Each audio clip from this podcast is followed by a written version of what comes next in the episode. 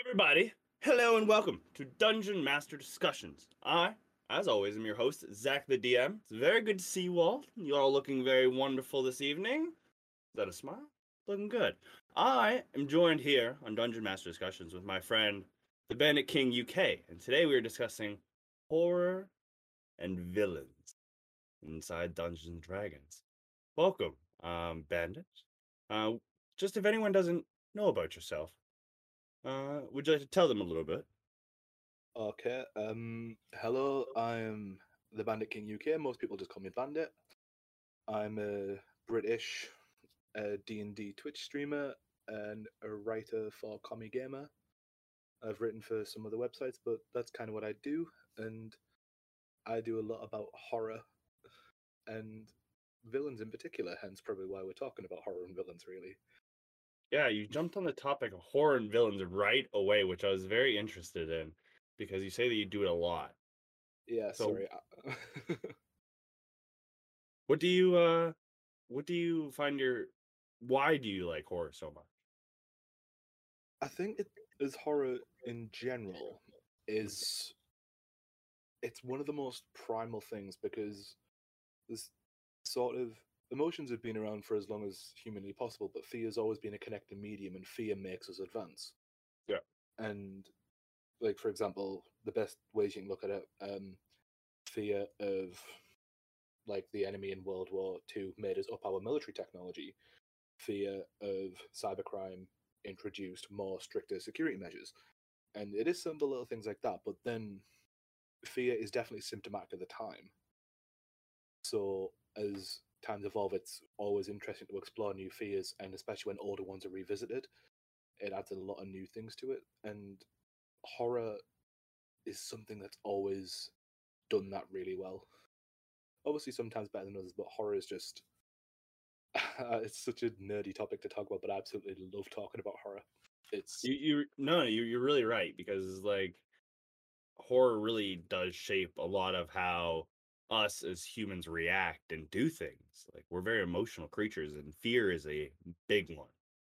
it's probably the most most primal emotion that we have outside of um like our natural instincts Yeah, like fear is one of the theories why kids don't eat vegetables because they don't know plants and it's like bred into us as humans don't eat strange plants because we might die it's a prevailing theory and honestly i think there's a lot of truth to it That would Uh, make a lot more sense.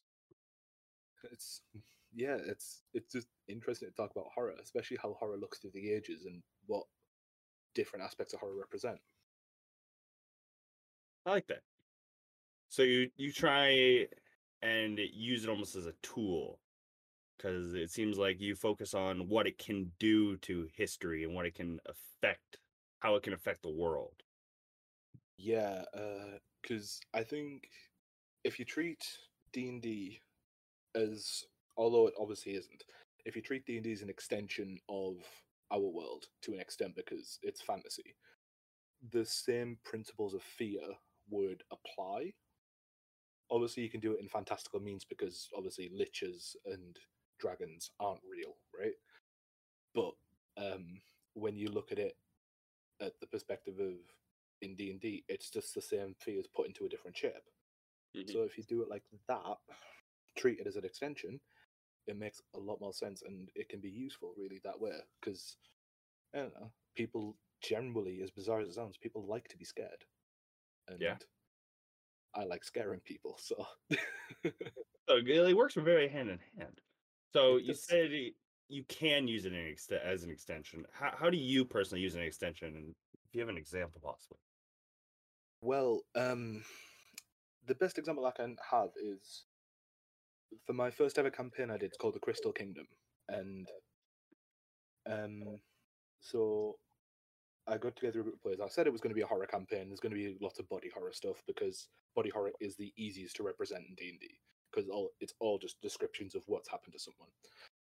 But the when I was setting up the world, I literally looked at history to do it. I based the the I based like the land of the Crystal Kingdom on the Native Americans and the Pilgrims coming from Europe. and now the Native Americans in my world were the giants, and the pilgrims were the gnomes. And I lit- it literally paralleled it because I thought I didn't do it intentionally at first, but when I first sort of like putting little pieces together, I thought that makes a lot more sense, and I don't.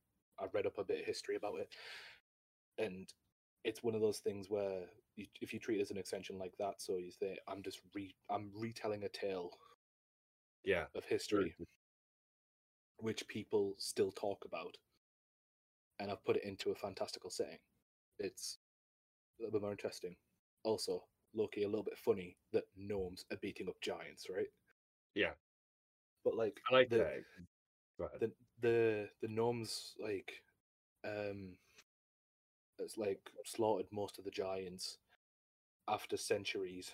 They apologized gave the giants their own land have an annual celebration of their friendship with the giants. And it's like yeah, there's a lot of parallels here. I even Yeah. used a thanksgiving map battle map for the festival when i did that. But I like that. Because a lot of the like exactly what you're saying there. You can use real life examples of horror to really. Sh- it, it makes it a lot more believable because since we've seen it in the past, it's uh it's almost a acceptable reaction if that makes sense. Mhm, Where yeah. so you can see people going along with it, you can see why they might do it and you can really use it to kind of bring your players in and they can almost if they it's almost do you think it's better if they do see the parallels with the real life or if they think it's almost completely like they don't realize that it's a real life connection I think there's an argument to be made for both. There is. if you look at it on the fact that they can see the parallels, it might mean that they may, well, you know, as, as bizarre as it sounds, they might learn something. Yep. About like this actually happened, but with Native Americans and European folk. And if they don't know anything, it means they can't predict what's going to happen. I think I would prefer it if they didn't realize it first. But at the same time, it's like if they are good at role playing, they probably won't act it out anywhere. Yeah, they, I'd say- char- their character will play dumb. Yeah, no and th- those are that's pretty well both the best pros of both because i would say if you're trying to teach them a lesson you can connect it because like you were saying they're gonna kind of expect an ending or a um, a series of events to happen kind of like the real life parallel. Yeah, um, but if they keep it disconnected then it's a whole different story that they learned a lesson from that's not the parallel. It's uh, it's certainly interesting, and of course, like I do project my own fears into D and D because what scares me probably will scare other people. Like I have a healthy fear of water. mm-hmm. like I say healthy, unhealthy fear of water. Like not like not drinking water or like bath water or the shower or swimming pools, whatever, but like the ocean, the sea, the river. Yeah. It's because I watched Jaws as a three year old because you know. Hey fist bump for that same here um, yeah, my first one, my first literal experience of horror was Jaws, and I'm not even scared of sharks. I'm just scared of the water, and yeah, that's kind of my sitch. And so Okay. I like. I want to tell you a quick story, which I think it relates what to what you're saying. Um, so you use kind of your own experiences of horror. Mhm. Um, yeah, have you ever just described? Have you ever like remembered back to a time when you were terrified and just describe the emotions you were feeling? Uh, yeah.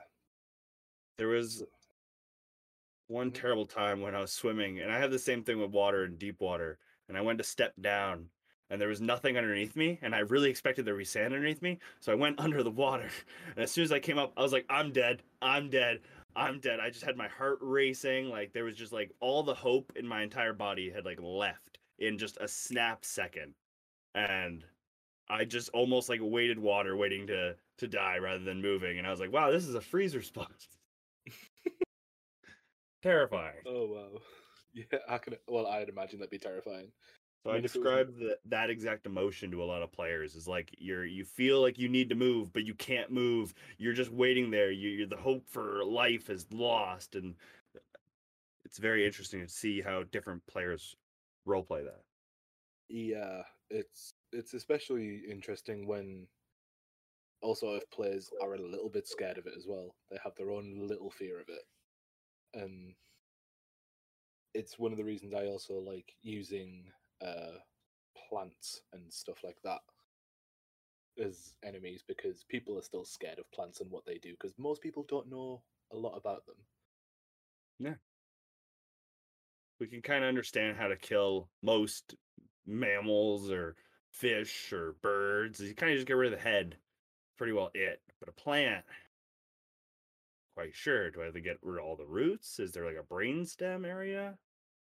Yeah, it's and it's uh, in the Crystal Kingdom campaign. Like the main story wasn't regarding the natives or anything, but um, that was just some subtext to the world, Yeah. and uh, the main villain was a druid.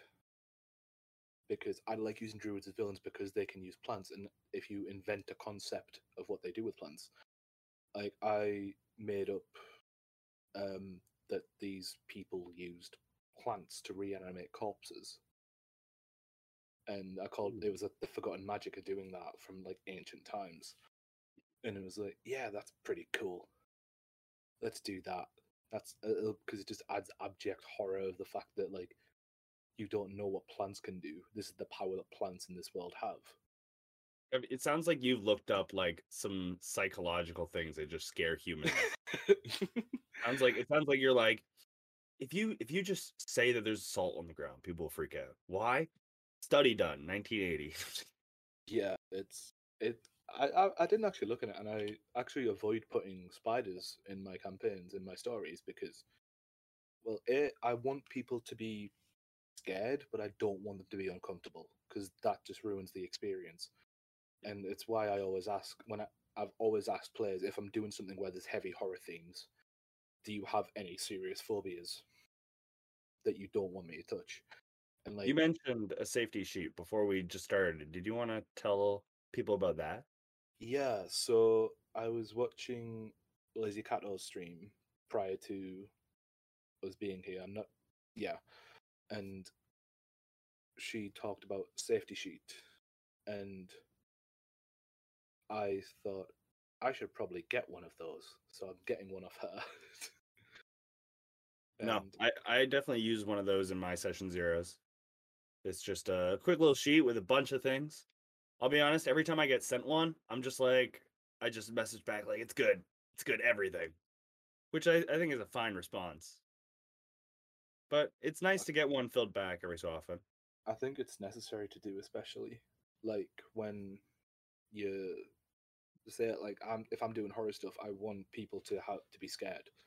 Yeah. because th- that's the point of horror, right?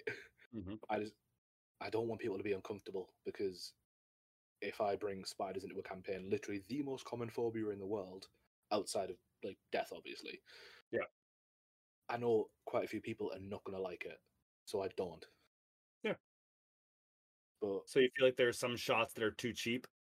Yeah, I mean, as much as I like the um the phaser spiders that were brought in, I think in I think it was in Volos they were brought in, or maybe or was it Volos? Not sure myself. I'm confused now. I'm scared. Anyway, the dim- the dimension hopping ones, Yeah. where they spin webs through dimensions. I thought, Bee spiders. yeah. Well, the thing is, I thought if I was ever gonna be doing spiders in a campaign, I'd do those. I wouldn't make them spiders, but I'd do that kind of thing because that'd be a most interesting way to do it. I thought that'd be super cool because it's just it's because it takes the if it, you if you remove the spider aspect of it, you know what I mean. It sort of shifts it to general scary stuff and danger and of Yeah. being thrown into the abyss. Yeah. that kind of thing is what I'd like if I was to do spiders. So, so you you when you're preparing your sessions, you obviously have the fears and stuff that you you the players don't want you to delve into. how do you figure out what themes and what things you should use to scare your players? What should you use? How do you figure that out? It's honestly, it's not too easy because with horror, and obviously it depends on your style as a DM. 'Cause I Mhm. know people who note every single interaction down to the letter and the dots on the eyes, and I know people who do mostly freestyle stuff, and I lean to more freestyle. I have some notes about where I want to, things to happen, and then I just base every other interaction off the players. Now, when I did the Crystal Kingdom, uh, there was a lot of differences. So I made the horror out coming out of like not being able to deal with it because there was one of the characters called Muldoon who was a homeless orc, and he was a former guard that had been disgraced for whatever reason, and he is an NPC and became a friend of one of the PCs, and I had the I had the pure body horror aspect of plants bursting out of his chest, Yep. and that's what caused one of my players to get really upset, and it was body horror, and I've done body horrors of mutations, Mhm. where like people have been fused with animals to be sold as like soldiers, Yeah. and I do and I did body horror like that. However, the best thing I did with horror was when I did uh, the the one shot. I believe I called it. I believe I called it a night in the woods. Mhm. I went through about six different titles, um, but um, it was based in. It was really inspired by Blair Witch, and people ask me for my notes on it. I'm like, I couldn't do any notes on this because I was fully responding to players. I had this is the setting, this is the first set of interactions you're going to have. Everything else, I'm responding entirely to players because I need to work off them to make them paranoid and to make them scared and to make them not trust each other. And I'm not saying that's the right way to go about it, and not the right, and I it's probably not the best way I could have done it Mhm. but that's the way I felt comfortable because people were seeing things like say, oh, this person saw a bird with a red tail, and then this other one says you see them talking to the air, even if like they say not twenty, the perception check, this is them talking to the air, or they're talking to a shadowy figure instead, and it just it was sowing distrust between people, and I think that's Yeah. probably the most example of horror I've where I've really fleshed out my horror stuff. I, I find for sure right there what you're saying is sowing distrust is very important because when your party has each other to rely on and they're all together in this and it's all going to be okay, hard to scare them. But if they feel a little bit alone, like they got like two or three members they trust, but there's this like sketchy dude, or if like two of the players are a little bit like they do their thing, I do my thing, or if there's distrust where you're like i can't trust anyone here and now i also can't trust anything around me fuck. There it, it puts them in a much more dire situation. Yeah, like the when I first started plotting this one shot, the thing I thought about was if I'd made Among Us a D and D session, where you know, going in knowing that one person or two people are traitors, and that's gonna like make you suspect everyone. hmm But then I thought, hang on a minute, right?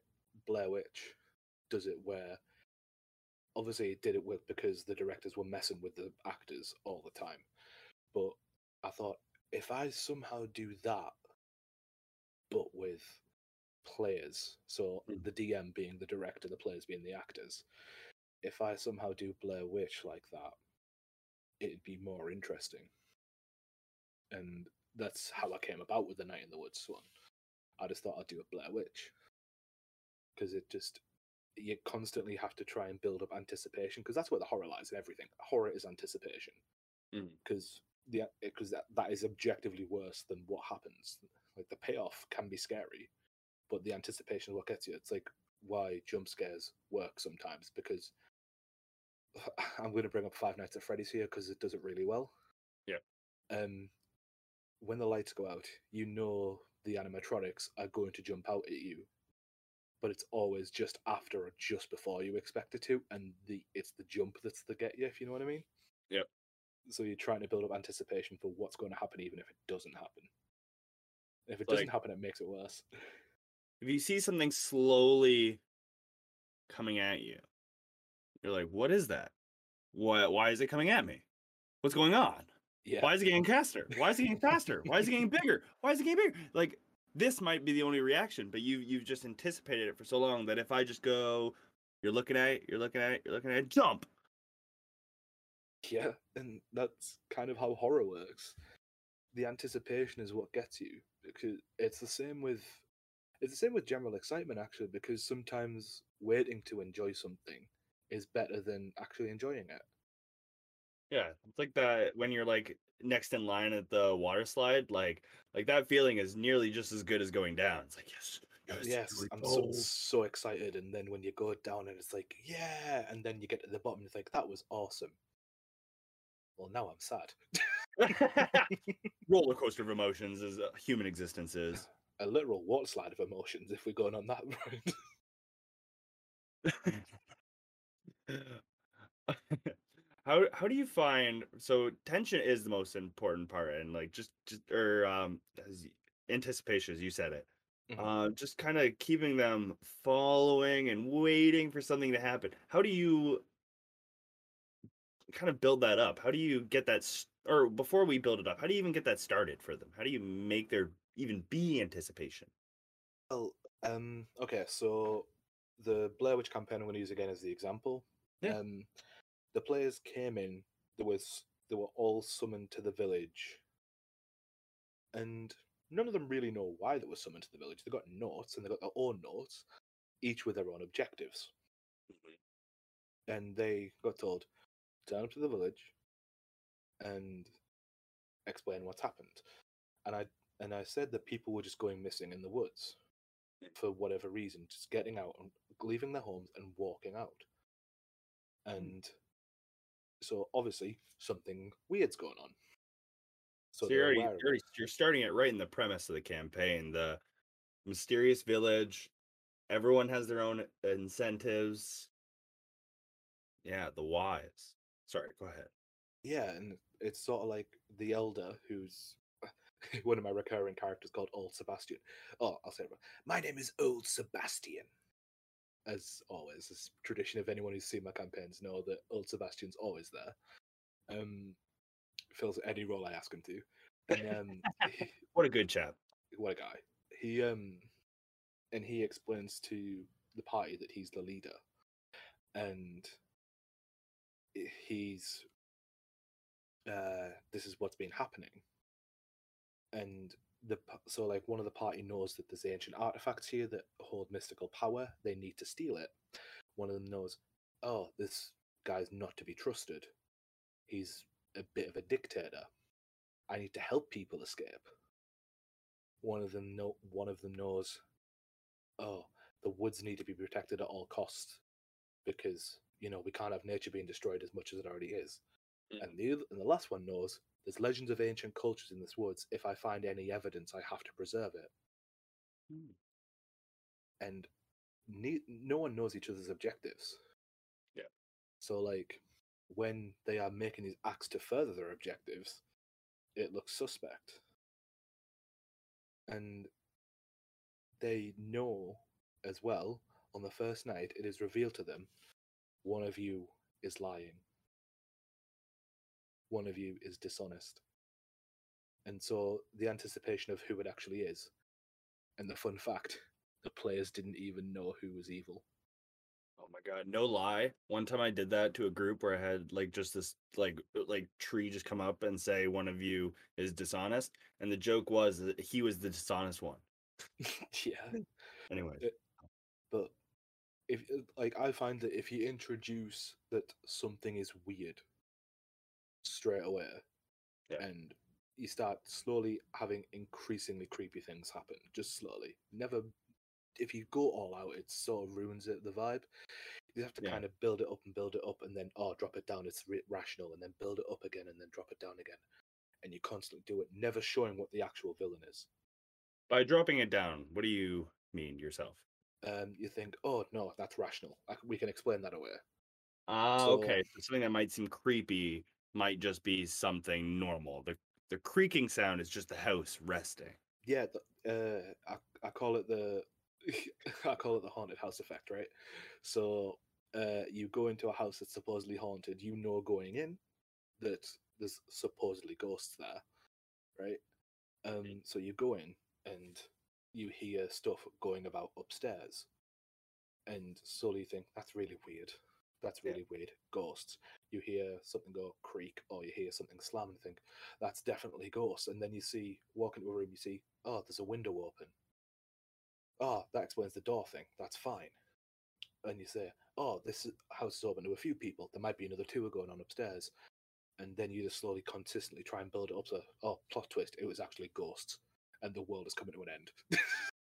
I really like how you describe it like this because it, it really is how it is. You kind of come in on one, like all these different things. I kind of like, to me, they they're they're layers of tension. So like you come in, it's a mysterious place. That's one layer of tension. That's all they get to begin the campaign. And then you give them their secrets, another layer of tension. So they come in, and then they they meet this mysterious man, another layer of tension. And then the door slams, another layer of tension. But then you can explain that one away so it's like maybe the old man's cool too, because the window was or the door slam was cool.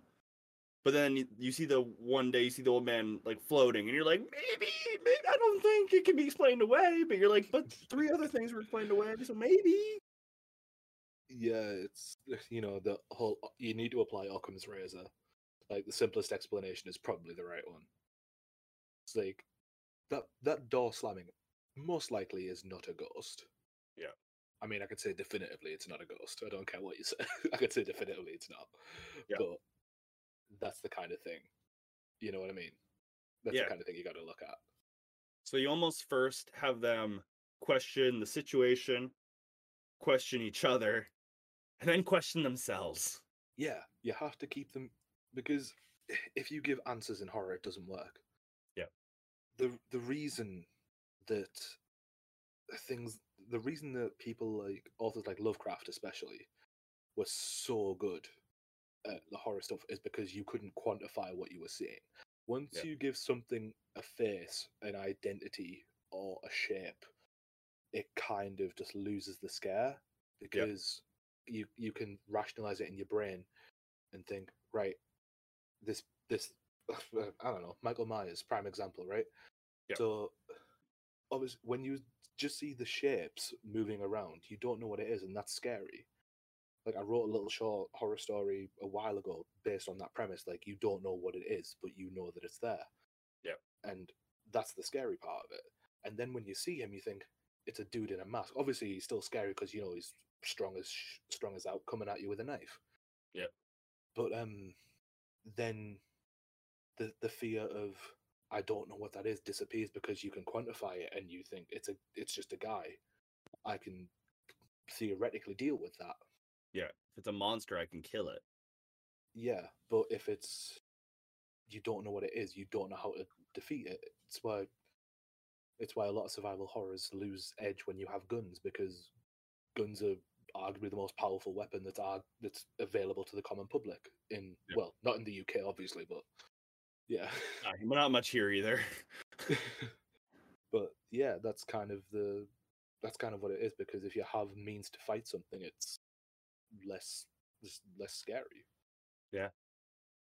And I like that. I like how you you, definitely get everyone questioning every aspect of the campaign. They're even themselves and their own decision making, and the people around them is not left safe.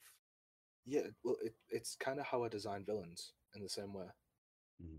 Because I try Oh, I definitely want to talk to you about your villains, but you said one thing that I really liked was when you were coming into this horror campaign, you gave everyone their own objectives Hmm. and their own kind of motives.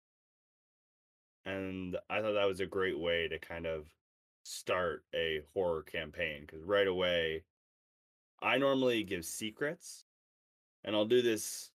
Oh, I'm gonna ruin a secret here. Uh, anyways, I'll here's the curtains. Um, spoiler alert, everyone. spoiler alert i'm like all right guys i need to talk to everyone one at a time in private chat and then i'm like i pull them down and i'm like all right i'm to give you a secret you're the only one that's to get the secret okay Everyone else, you know how I pulled them down? I was just wasting time. And then I'll usually give them like some like, here's your adventuring pack, here's a 100 gold pieces, uh, here's uh, this. And I'll be like, that's what I gave everyone else. And then we just wasted time to make it look real. But I'm going to give you the secret because you're special. And then I'll give them some kind of secret. But then I'll do that with everybody. Yeah, I love that. Be like, hey, Genuinely, you're that. the special one that gets the secret. Ugh, now they're all going to know. well, well, the thing is, I love that, and I hope you don't mind me borrowing that if I ever do something like this in the future. My I- idea is copyright free. My brain is copyright free. I say I did for the horror campaign. I let everyone know that they've all got their own motives, but they don't know what each other's motives are.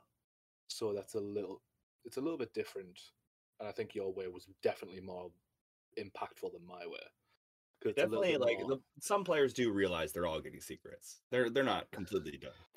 I think it, just, Um, it plays into the tricky DM more, which is I kind of like being the tricky DM because don't trust me. don't, don't trust the DM. It's like it's always my favorite as well. It's like when someone says you could have done this, that, and the other side. Stop giving the DM ideas. don't do that because they will do that.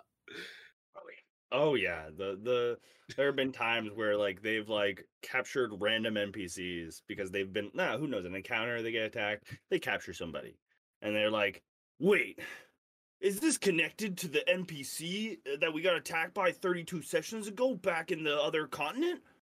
Yes. Yes, it is. Great idea. Thanks. Takes note. Fuck yeah, it is. Any Yeah, no. players listening, it's dangerous to give DMs ideas because they will run with them. Oh yeah. And I'll monkey paw them sometimes. I'll be like, yeah, it is, but not for a good reason like you think it is. Or not for a Uh, bad reason like you think it is. yeah, it's um, it is quite interesting doing it like that, and I, that's what I love doing. Just messing with the play. I love like obviously having a serious campaign, but I love messing with players because it's really funny to do. I did um, sorry, go It definitely is needed. well, I, I did a false Hydra campaign, and False Hydra? That's a sentence.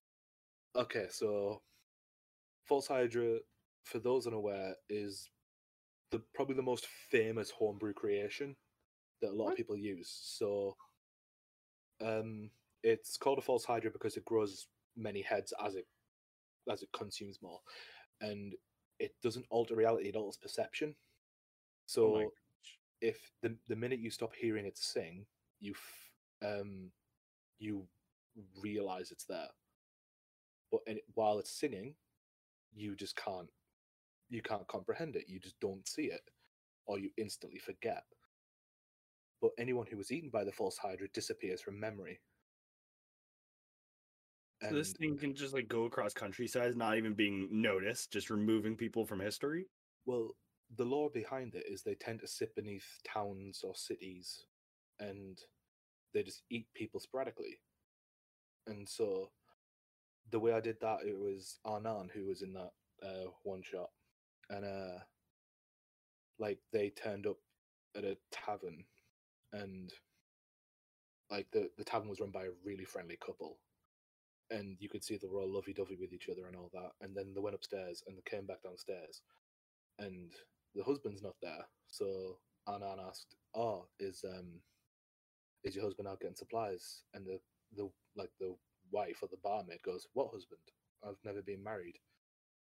And it's sort of like it sort of messes with that. So my favorite way to do tricky DM, really, false hydras are so much fun to use. But if you use them once, your party will never trust you again. No, that sounds like a that sounds like a rabbit hole that must be explored and solved, or else yeah, to um, lose their mind. that was arguably I say it's it is a false hydra story so most a lot of them do play out similarly but that was the one that was debatably my most successful one because before I got a chance to stream it some people asked me if they could use it. So if they could do it and I'm like yeah sure. So I sent them my notes over they did a stream of it. And it was they wanted to get their friends back into D&D and it worked and they play sessions now so I was like eh I did a good job on that front. B Hey, I, I got a chance to see it happening. So I think, well, that didn't work. that didn't work this, so I'll change that a little bit about mine. No, yeah. it's always nice to have somebody else play test your things. You get to see how they would take it on and break it. Yeah, because you get to see what, how different players will break games because every player tries to break the game. I try not to, but then I sort of think, well, how about I just keep on poking this dragon with a stick and see what happens?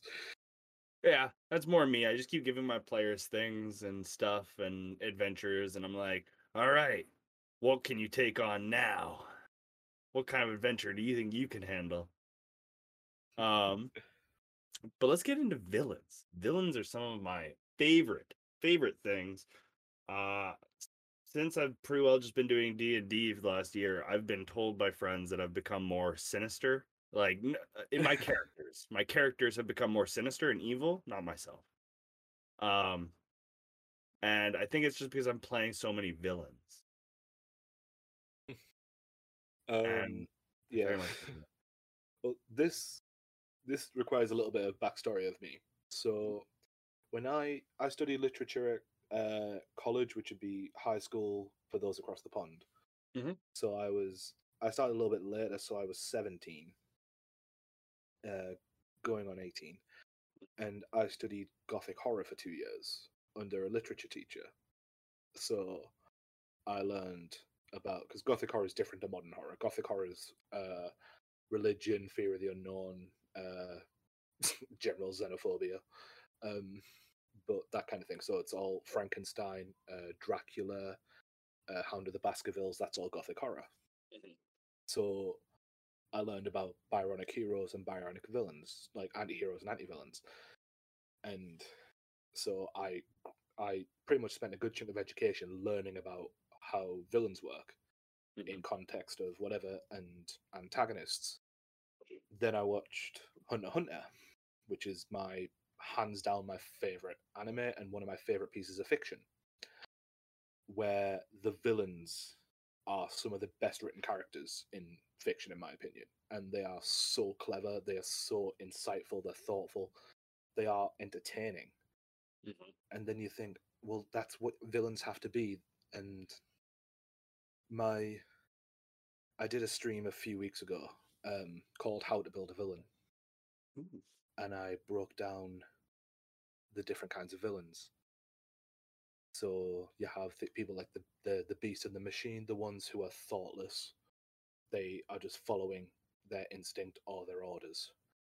Um, you have people like the Holy Warrior, like uh, Thanos from Avengers, as an example. Uh, what was the other ones? Damn. Okay, so you have the embodiment of evil, which is uh, people like uh, Voldemort or Sauron.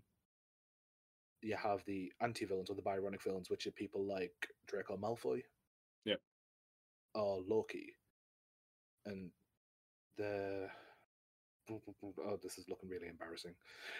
but yeah, that if you get the gist of what I'm saying, there's loads of Yeah. different kinds of villains, and they all fit different things, and you can implement them in D and D in different ways. And because some you can just treat as a map hazard, some you can treat as like true evil, wanting to do things, and some you can think of sympathetic ones. Because the sympathetic villains are the interesting ones, in my opinion. Uh, and a- a compliment I actually got today from one of my friends who's a DM. They said to me that they enjoyed watching my streams and they always try to when they get connections because they, they live in Kenya, so their connection's always a little bit dodgy. And they said they saw the villain stream like after it went up and they took influence and advice from the villain stream and used it in their campaign and that was like the greatest compliment I've ever had oh, Yeah. that I've helped someone like with their villain stuff, and I was so proud of that. I was so happy that I'd actually managed to help someone with just the fact that I knew what villains did, and I knew how villains worked and how they should be done. Uh, yeah, the best part about teaching as a DM. It's like when when you're able to be a storyteller and people get inspiration from your stories. It's like, okay, sick.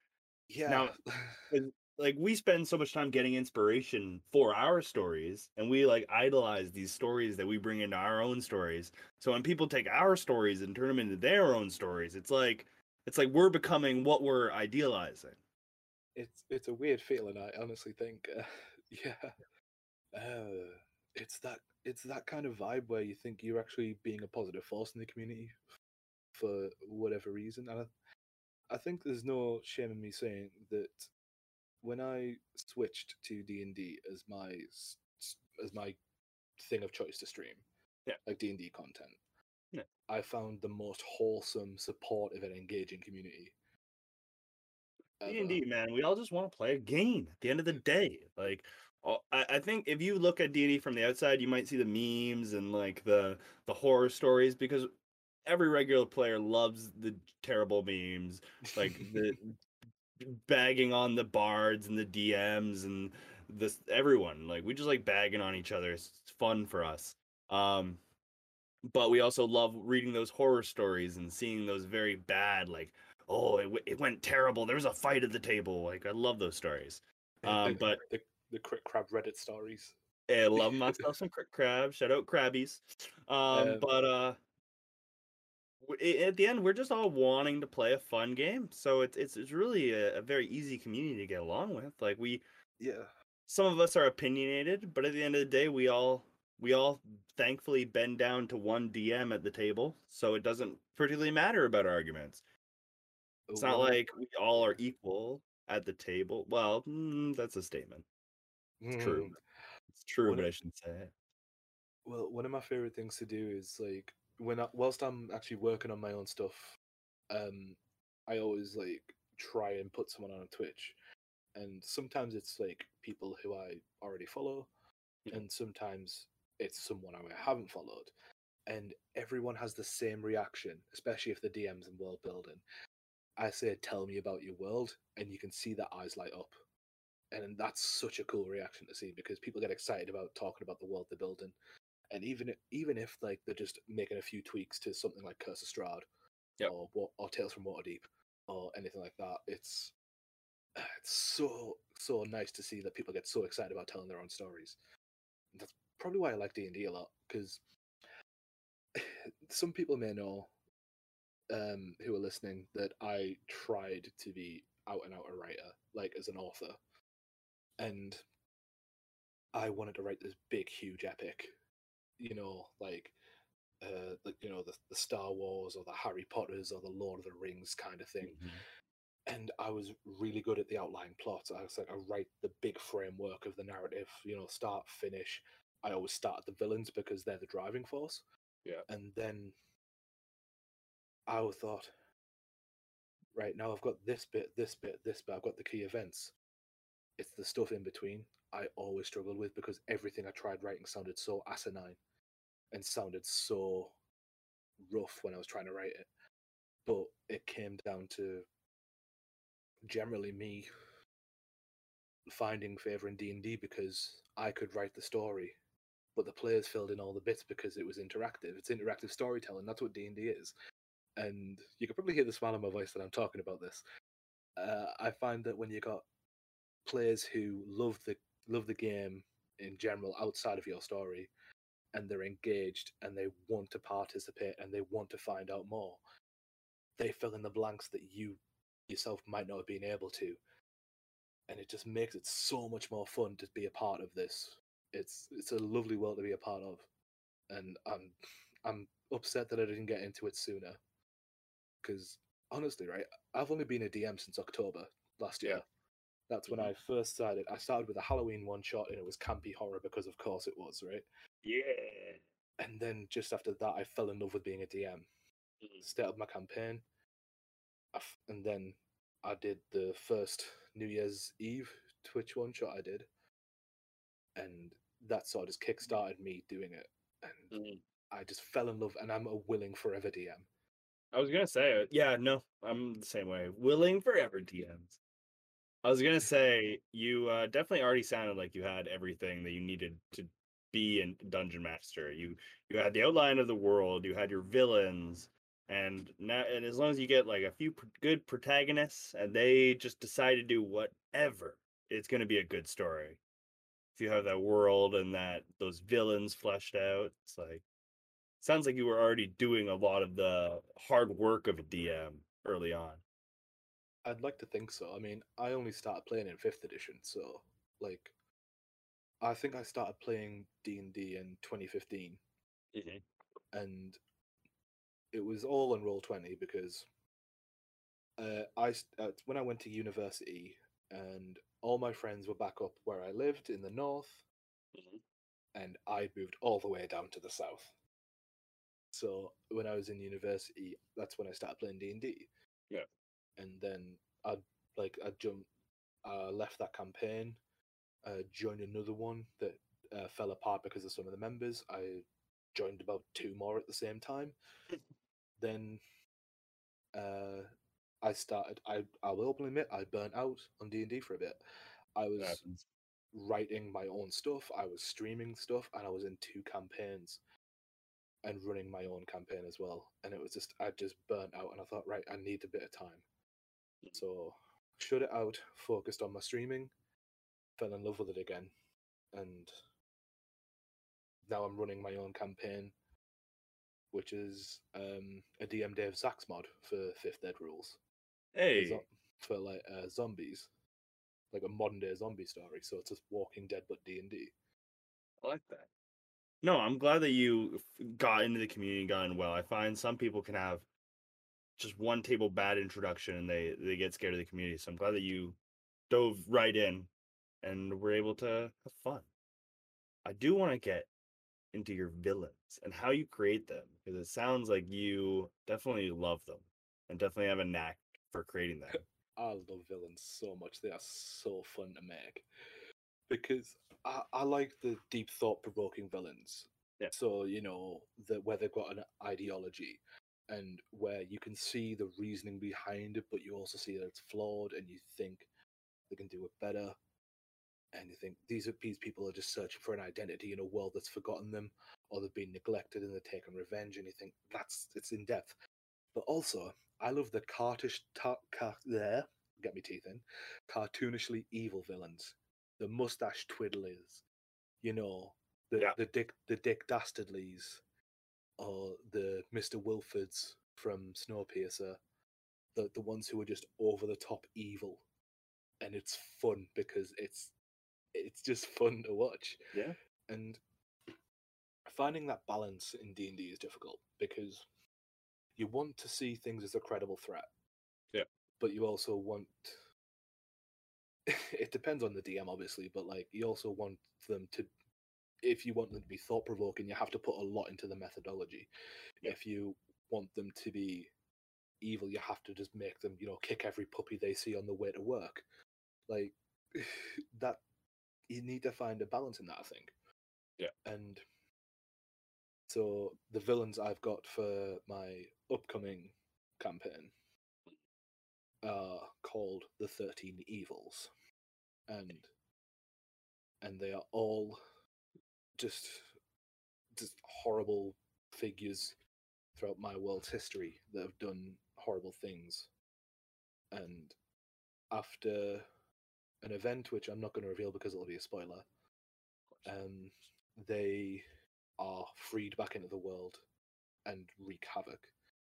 And i'm borrowing from different mythologies and i'm borrowing from like particularly i'm borrowing for one sect of them because i decided to put some make some affiliated with each other uh, i'm borrowing a lot from arabic and middle eastern mythology Ooh. and some of them i'm borrowing from modern creepypasta and some I'm borrowing from one of my old DMs who did a very interesting idea, but I've changed it a little bit.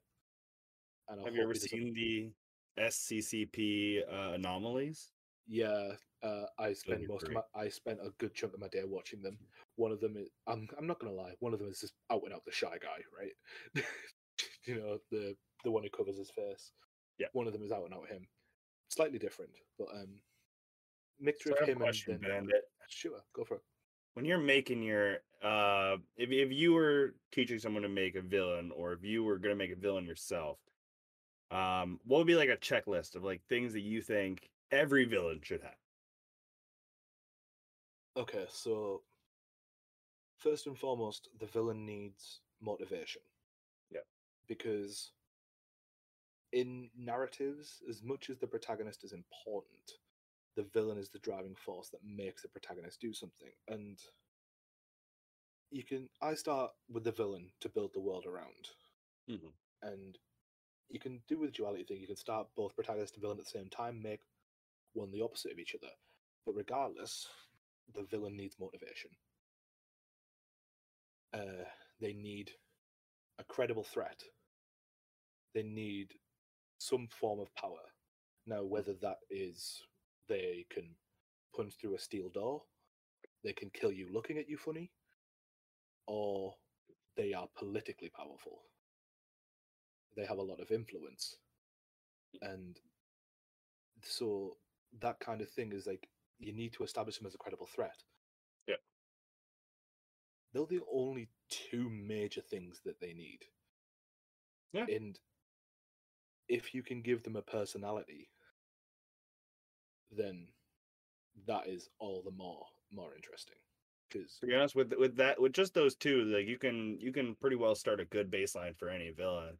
Uh, motivation wants cheeseburgers. Uh, president of Ukraine.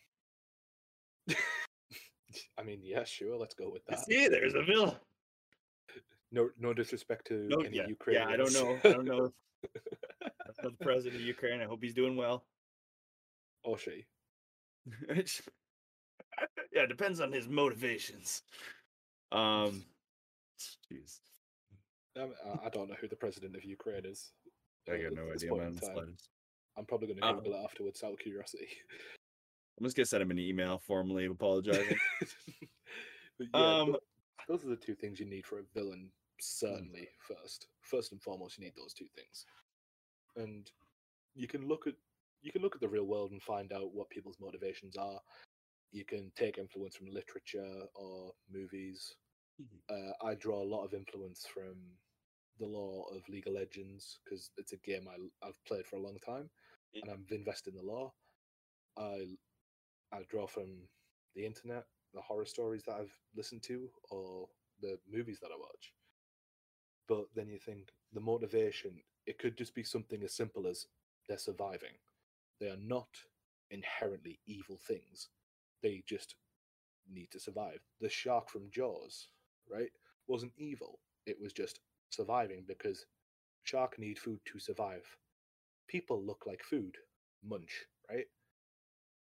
Um, then you've got it could be as complex and thought provoking as Thanos, who wants just just wants the population of the universe to survive.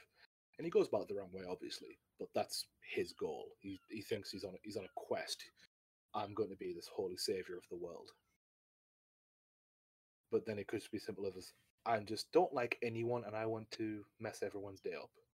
Which Yeah. pretty much that's what the Joker is in Dark Knight. The force of nature. They are just chaos incarnate. That's all they do.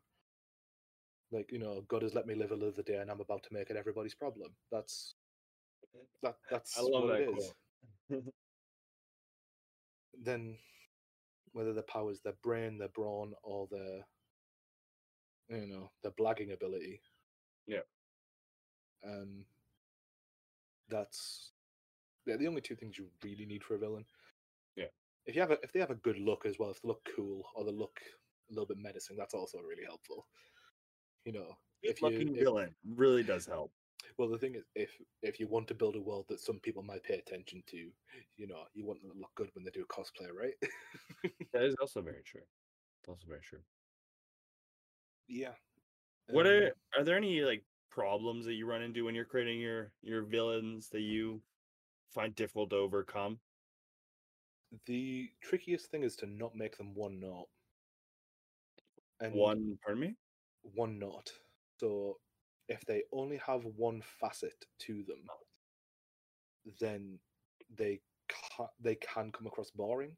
So mm-hmm. you, it, it only applies to some villains. Obviously, if you're just doing a if you're doing like a, a shark, for example, it doesn't need to have more than one. But I like to go for the the anti villains or the holy warriors or to an extent the embodiment of evil. And it's like they have to go they have to have a little bit more to them than just I am bad guy. Yeah, every humanoid villain, definitely. yeah, like if you've got um, like constructs that are villains where they just follow orders, or um, like say animals that want to eat things, then that's all they need to do. They Yeah. need to be a threat because, well, you know, with par- well, Parasyte the Maxim says it really well, where it says, well, they, we as what you see as monstrous parasites have a, just as much right to exist as humans do. We are also natural beings. So why are we being punished for existing? It's like because you're a threat to everyone else, and it's like, well, that's not really fair. I've just went down a rabbit hole of morality here, and then I know I like it. I'm always down said- if you heard that, I apologize. Someone decided to beep the horn outside my house. but yeah, um, if you can make villains do questionable morality things, then that's also interesting. But I like trying to make my characters and my players dive into the mythos behind the villains. Because if you you can give any villain a backstory, and it doesn't have to be a tragic backstory. Like I don't know, the in Dark Knight Joker's were that his dad was abusive. It doesn't have to be tragic. It could just be that I I just don't like anyone. I was Yeah. treat I, I just don't like anyone. I wasn't even treated badly. I had a nice upbringing. I just don't like people. Oh yeah, there are tons of stories of good people going like with good upbringings, going bad and and going into the squalors of life just because eh, they idolized it. They thought it was a good thing, and then they realized, oh, fuck. Yeah, it's not. It's it. This is not the right way to go about it. But uh, when you when you're creating villains as well, if they have a tangential relation to the world, the Crystal Kingdom, the the one, the villain was called Oriad, and she Mhm. was an evil druid, and she's the one in ancient times who guided the gnomes to the land of the giants, which obviously set the world up later if they have a relation to how it all transpires, it's also very, very clever. And it makes you feel smart because you think, ah, it's a bit more deep than just gnome turn up, kill giant. I've made it, it. The hardest part, I'm being honest, integrating them into the world. They need to have some tie to the world because, Yep. as much as like cosmic entities are big, threatening, and they, like, obviously they cause a lot of problems if they're not done right, if they have no ties to the world, they have no purpose to being there, then they're just not effective. Just, just scary. Don't get me wrong, but like they're just not compelling villains. I think that's Yeah. the hardest part, actually. Tying them to the Mm. world and make them interesting. Do you have any tips for how you would go about tying your villains or to yeah, tying them to your world? Okay, so I mentioned with how I did with Oriad, where she was the one who led the gnomes to the land which became the Crystal Kingdom. Uh, I'm not delving too much into spoiler territory because this is general mythos of my current world that I'm building, and I'm going to be talking about the culture of it on my stream soon as well. Um, so in my world, there's a desert which is at the edge of the country, and th- where everything and that's an ancient city that was quite powerful, and it got a leader called Dominus. And now he was undefeated in battle. And he wanted to prove to his people that he was the best thing ever. So he challenged the god of the desert to a fight with some of his loyal subjects who were who were also you know like quite powerful in their own respect. Yep. and he got defeated. Because of course he did. He's fighting a god. Of the desert, in the desert.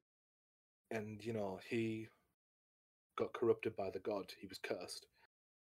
And him and the lead and the other leaders of the like the military force got corrupted and turned into the third like some of the 13 evils so i've tied him to the world by like saying this is what he did in the past and the catalyst for the city rising out of the sands again is him being released with the other evils so if you can tie, that's how I tied him into the world. Yeah. So you're kind of finding like you're you, when you're you, you have your campaign or your ideal uh set of events set up and you kind of take one of those like later events and tie it into the background of the villain to kind of both connect them to the story and to the world Yeah. Uh, obviously, it doesn't have to be as needlessly complex as mine is going to be, right? Yeah. But it's just simple things that tie into the world. I would I, honestly, if you if you want to do that, add a little bit of backstory to your world. When you're building your world, don't just say this is how it is. If you add a little bit of to it why it's the way it is, so X civilization doesn't trust X race because X war, you know, Mhm. um, and you create a villain from that. You create a perceived villain from that, Mhm. and then because both sides are going to think they're in the right, because you know everyone's the hero in their minds, or everyone's the hero of their own story. exactly Like you know, if you can create, well, if you can create a villain where they just think they're just, you know, they're doing the right thing. Yeah. Uh, Dominus's character flaw was that he's arrogant, and he wants to prove that he's the strongest in the world, and he wants to rule the world because that's a, it's a, it's a common villain trope. But it's a, if you can do it effectively, it, it makes it a little bit more flavorful. Yeah. Yeah. Like he just wants to prove himself that he is strong. I like that a lot. Well, sadly, I I could see we us talking all night long, but it has reached the end of Dungeon Master discussions today. And Ben, I really want to thank you for coming on. A lot of Thank you good for- things about villains and horror. I'm uh, excited to watch it back. I Thank you for having me. no, thank you for coming.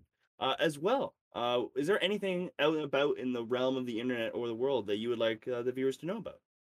Okay, so if you would like to take a trip to my Twitch channel, the Bandit King UK, Shout out Bandit King UK. uh, I talk a lot about horror. I make a lot of monsters. I talk about the world I'm building.